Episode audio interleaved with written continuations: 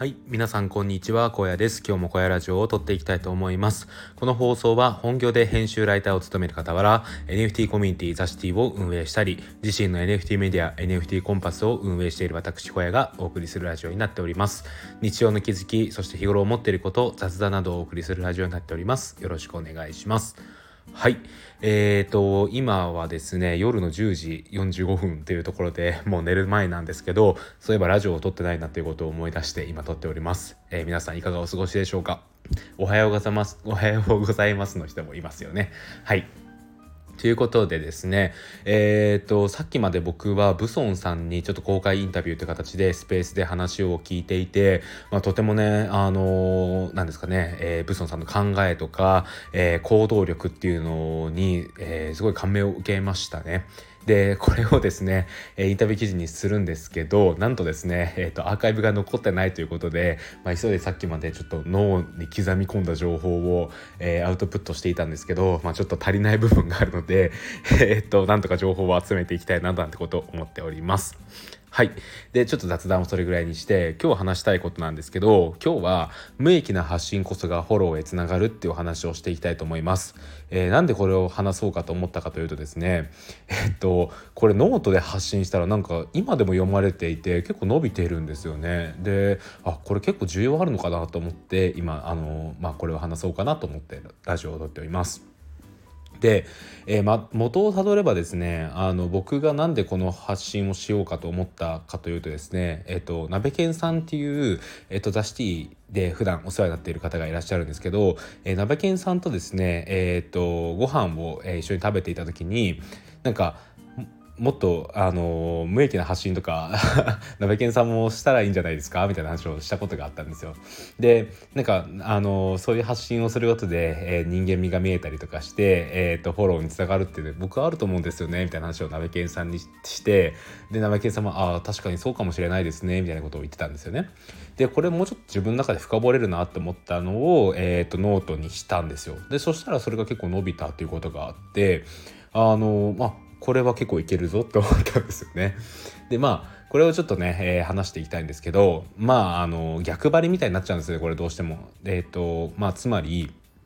ツイッターのツイッターとかまあインスタもそうだと思うんですけど、えー、自分の、えー、アカウントを知ってもらうというか認知度を高める。でフォロワーを増やしていくためには有益な発信が大事って言いますよね。で誰もあなたのことを知りたくなくてえー、っとまあとにかく有益な発信をすることによって自分を知ってもらうきっかけになってフォローされるっていうことが、まあ、よく言われますよね。でまあ僕は本当それはその通りだと思うんですよあのやっぱり、えー、いきなりですね、えー、初動から自分の例えば今日はとんかつ食べたとか今日はこのアイス食べたってことを言ってもこれは誰も見てくれないですよね。やっぱり、えーと、それなりの最初こそは、えーと、有益な発信っていうのが大事になってくるとは思います。えー、例えば僕だったら NFT の発信を最初すごい頑張っていました。あの、使いのツイートをしたりとか、あとは、えっ、ー、と、連ツイをして、えー、有益な発信をすごいするっていうのを、まあ今でもしているはしているんですけど、昔はもっとやってましたね。で、えっ、ー、と、これで困ってる人いるんじゃないかなっていうのを考えた上で、そういう発信をして、えー、地道にフォロワーを増やしていた時があります。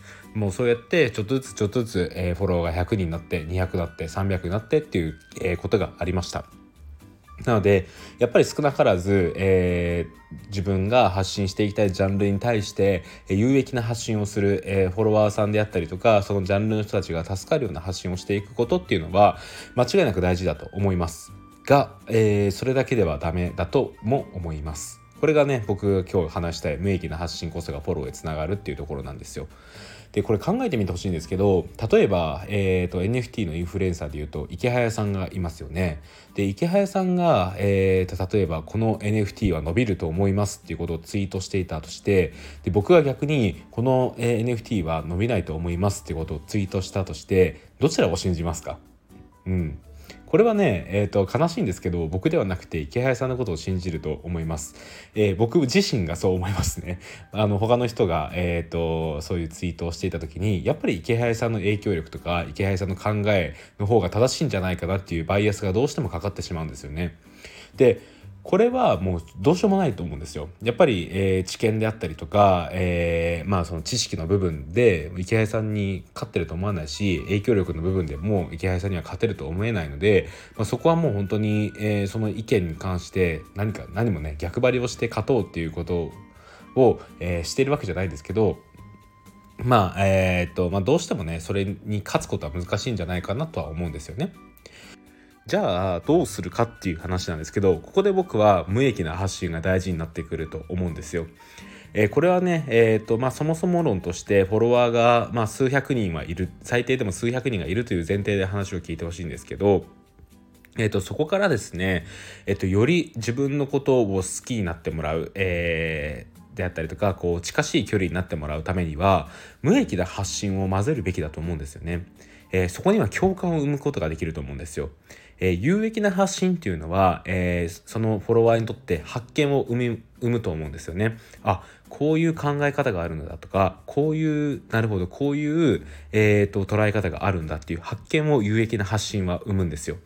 でなんですけど無益な発信っていうのは共感を生むと思うんですよね。例えばえー、僕があのドラム式洗濯機を買ったツイートをしたことがあったんですけどそのツイートをした時のインプレッション数っていうのはどの発信よりも、えー、伸びたんですよね。でこれはやっぱり、えー、その NFT の界隈の中にもドラム式洗濯機に関して興味がある人だったりとか同じくドラム式洗濯機を買ってよかったと思ってる人がいるんですよね。でその時にあ小屋さんもドラム式洗濯機好きなんだとか好きとか ドラム式洗濯機買ったんだとかドラム式洗濯機で、えー、なんかすごい QOL 上がったんだみたいなことを見て思う人がいるんですよね。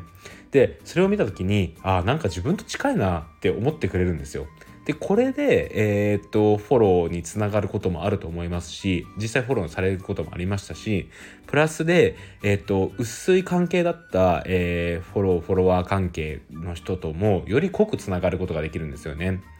あ小屋さんも同じ機種持ってるんですねみたいな ねあそれいいですよみたいな話をこうしたりとかあドラム式洗濯機本当にいいですよねみたいな会話がそこで生まれたりすることでより、えー、濃いつながりっていうのがそこで生まれるんですよね。この共感が明記な発信の強みだと思っています。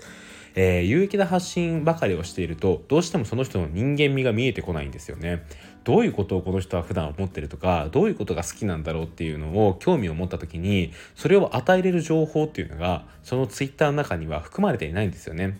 ただそこで、えー、ちょっと無益な発信を入れることによってあこの人はこういうのが好きなんだこれ自分と同じだなっていうような共感を持ってもらうことができるんですよね。うんこれは僕結構確信を持っているんですよ。これ結構大事だなっていうのは思います。えー、だって僕自身がその人をフォローする時にそういうの結構見ますからね。うん。なので、えー、っと、これは、えー、結構いろんな人に共通して言えることなんじゃないのかなと思います。えー、そしてですね、あの、どうしても有益な発信をしないとっていうことを、こう、なんか、背負い込んでしまうと結構ねそれが負担になってしまって継続することができなくなってきたりきたりとかなんか挫折しちゃうかなと思うんですよ。自分は有益な発信なんてできないからもうダメだって思っちゃうと思うんですけど、まあ、そうは思わずねえっ、ー、と無益な発信ばかりではダメなんですけど無益な発信をしていいんだっていうようなね心構えで Twitter とかインスタをやるとまた考え方が変わってくるんじゃないかなと思うのでまあ是非ねこの考え取り入れてほしいなと思います。であともう一つ無益な発信のすごいところとしてはタイムラインに流れた時に差別化されるんですよね。例えば僕の NFT 用のアカウントのタイムラインは NFT の有益な発信で溢れ返っています。もう本当にどのツイートを見ても発見だしえこういうことがあるんだとかいうね、えいろんな学びがあるんですけどその中にですねちょっと無益な発信が混ざってるとなんか何ですかねあの重たい、えーなんかカルビばっか焼肉と食べてる時のキムチみたいな キャベツみたいなそういう役割なんですよね。なんかこう消化を助けてくれるというかスルッとその文章を読めるからよりその目に留まりやすくなるしインプレッション数が上がるんですよね。うん。これはなんか心理的にそういうのがあるんじゃないかなと思ってるんでまあそういう面もねあるっていうことも、えー、踏まえて、まあ、是非ね無意義な発信っていうのも、えー、してみてください。はい。えー、そんな感じで今日の小屋ラジオを終わりたいと思います。えー、そんなことを書いたノートをね、えー、この概要欄に貼っておくので、よろしければそちらも見てみてください。はい、えー、それではここで今日の小屋ラジオを終わりたいと思います。ここまで聞いてくださった方々ありがとうございました。えー、ここまでの相手は NFT コンパス編集長の小屋でした。それではまた明日。バイバーイ。